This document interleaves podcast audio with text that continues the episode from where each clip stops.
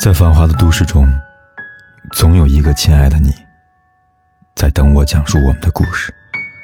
今天的你过得还好吗？我是凯子，你可以在微信公众号里搜索“凯子”，凯旋的凯，紫色的紫。每天晚上，我都用一个故事陪伴你。时隔几个月，李小璐再次上热搜，毫无意外。又是跟贾乃亮一起，只是呢，这一次热搜上的关键词呢，让人看了啼笑皆非。李小璐 diss 贾乃亮，点进去看呢，才知道事情的原委是这样的：去年十月份，有网友发了一条长微博，为李小璐打抱不平。当然，内容讲的是李小璐呢，其实是夜宿门的受害者。这个风波后呢，他努力做公益、打官司，即使这样也挽回不了名声。无论他选择站出来和贾乃亮决一死战，还是为了孩子息事宁人，于他而言都是一个悲剧。这条微博呢，引起了一些网友的共鸣，但也有网友呢发出了不一样的声音。有人说，倒打一耙，李小璐挣的钱上交他爹，李小璐的吃喝拉撒全由贾一人承担，他不挣钱，母女俩喝西北风去。这网友的评论出乎意料的迎合了李小璐本人的回复，他说。你哪只眼睛看见我吃喝拉撒都靠贾乃亮的钱了？你又看见贾乃亮给过他什么呢？我觉得这篇文章写的很真实，但不久这条评论就被删除了。最后，关于李小璐切磋小号公开 diss 贾乃亮的话题引起了热议。不得不说呢，整个事件看起来像是一出闹剧，但作为旁观者，凯哥还是有些心疼贾乃亮。李小璐质问贾乃亮给过他什么？我想他自己最清楚不过了吧。他曾经给过他无微不至的呵护，全心全意的爱情。出门拍戏，卡里只剩三万块了，他花两万九为李小璐买了一件喜欢的衣服，留一千给自己用。外出途中下雨，他怕积水将李小璐的鞋弄脏了，抱着李小璐趟过泥泞。李小璐生病，在医院住了五天，他可以不洗头不洗澡，在医院陪她五天。大概。一个男人可以对女人付出的所有深情，也莫过于此了吧？可至始至终，他的深情都没有换来同等的回应。在这场名为爱情的战役里，他输得很彻底。想起前不久，贾乃亮作为常驻嘉宾参加了综艺节目《哈哈农夫》，谈及过去的时候，他说了这么句话：“他说，都过去了。”其实，在城市里没有什么值得我怀念的东西。很多我身边的朋友总是安慰我，其实我不需要安慰，我甚至反过来就安慰他。我说我很好，我们都很好。看得出来，经历风雨之后的贾乃亮成长了，也释怀了。他学会了放下，和过去所有的不愉快和解。他成熟了不少，待人有礼，做事细心。似乎仍然还是那个浑身散发着温暖的贾乃亮。可面对镜头时，他再也不会像过去那样开怀放肆的大笑了。有人说，成长本就伴随着痛楚，总要跌跌撞撞，摔得满脸灰土，吃了亏之后，才能得到教训。可这样的成长，对于贾乃亮来说，代价实在太大了。他失去了一个美满幸福的家，将那个乐观开朗的男孩子永远的留在了记忆里。曾经采访里，他说他看到这个世界就是美好的，他从来不会看一些不美好的东西。可现实是，他最爱的人，亲手将这个世界残酷的送到他面前，他无法逃避，只能选择接受。这一年来，他以什么样的心态和过去告别，又是什么样的力量让他从那段阴影里走出来，我们不得而知。但可以想象到的是，这个过程必然是十分煎熬与辛苦的。贾乃亮与李小璐这段爱情的结局，其实恰恰印证了那句话：感情里爱的卑微的人，往往越容易受到伤害。前任战争里说啊：“当你卑微的喜欢一个人时，就赋予了他伤害自己的能力。”是啊，太过卑微的爱着一个人，也就把伤害的选择权交到他的手上了。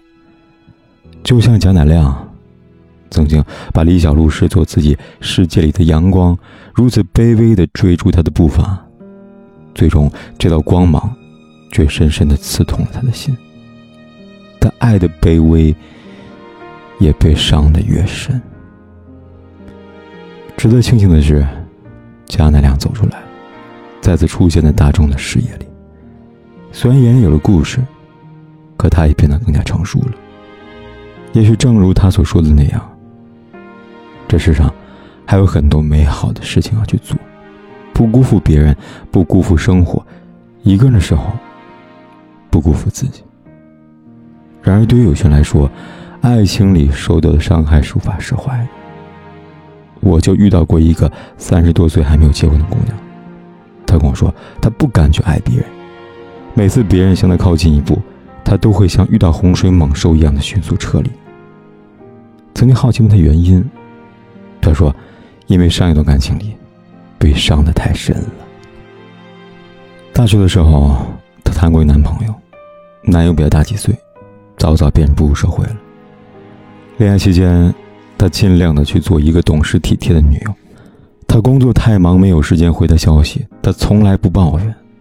男友有段时间没钱，她将自己为数不多的生活费全部交给男友，愿意自己呢每天多打几份工。”即便做了这份上，她男友还是跟她分手了。分手的原因很可笑，男友说他忘不了前女友，所以分手后没过多久，男友便跟前女友复合了。而这段感情让他对于爱情产生了恐惧。自那以后，他再也没有谈过恋爱了。放弃我，抓紧我。的作者说过这么句话，他说，在爱的人面前，谁不曾卑微过呢？你们是那么在乎对方的一切，可在一个不爱你的人面前，即使你卑微到尘埃里，他也未必能够回应你那份卑微的爱吧。比如李小璐，比如这个姑娘的男友，在没有应答的爱情面前卑微，也注定了这段爱情的悲剧吧。看过这么句话：那些让你爱的卑微如尘的人，终究比不上那个。风雨中抱紧你的人，陪你彻夜聊天的人，漂洋过海来看的人，为你擦眼泪的人，在医院里陪的人，带你放飞自我，陪你笑的人。其实真正相爱的两个人，哪里需要用一个人的卑微来换取另外一个人的爱呢？若一个人真的爱你的话，你受了委屈他会心疼，你对他好，他也会珍惜，他会不舍得让你在爱情里面孤军奋战呢。知乎上的答主卞小姐说：“爱情里，我有一百种情绪，只愿他看到其中一种，可他总能在我不知情的情况下，瞬间安抚好我的情绪。后来我才慢慢明白，其余的九十九种情绪，他好像都懂。最后我了解了，是因为理解，真爱才会选择最合适你的方式去爱你，不热烈，不明显，但了人的那一刻。”明眼而刻骨。爱对了人，你所有的付出，所有的情绪，他都会懂。这，也许就是爱情最美的样子吧。如果一段爱情里，你爱的太难，那么选择遗忘，未尝不是一个好的选择。遗忘，也是对过去的告别；放下，也是一场浴火重生。就像离婚律师里面说的那样。离开一个不值得爱的人，这不是我们的损失，是他的损失，因为他永远失去了一个爱他的人。而只有离开一个错的人，才能遇到一个对的人。愿往后余生，我们都能好好的爱自己，别爱的太满，也别爱的太卑微了。要相信，在这场爱情的战役里。你是值得被爱的。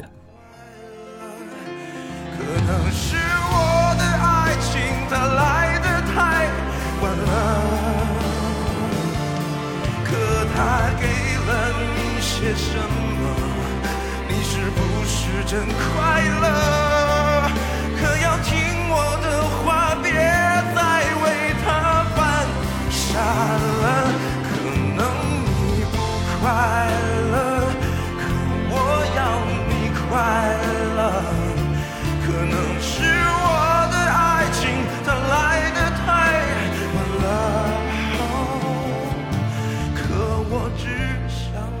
不管天有多黑，夜有多晚，我都在这里等着，跟你说一声晚安。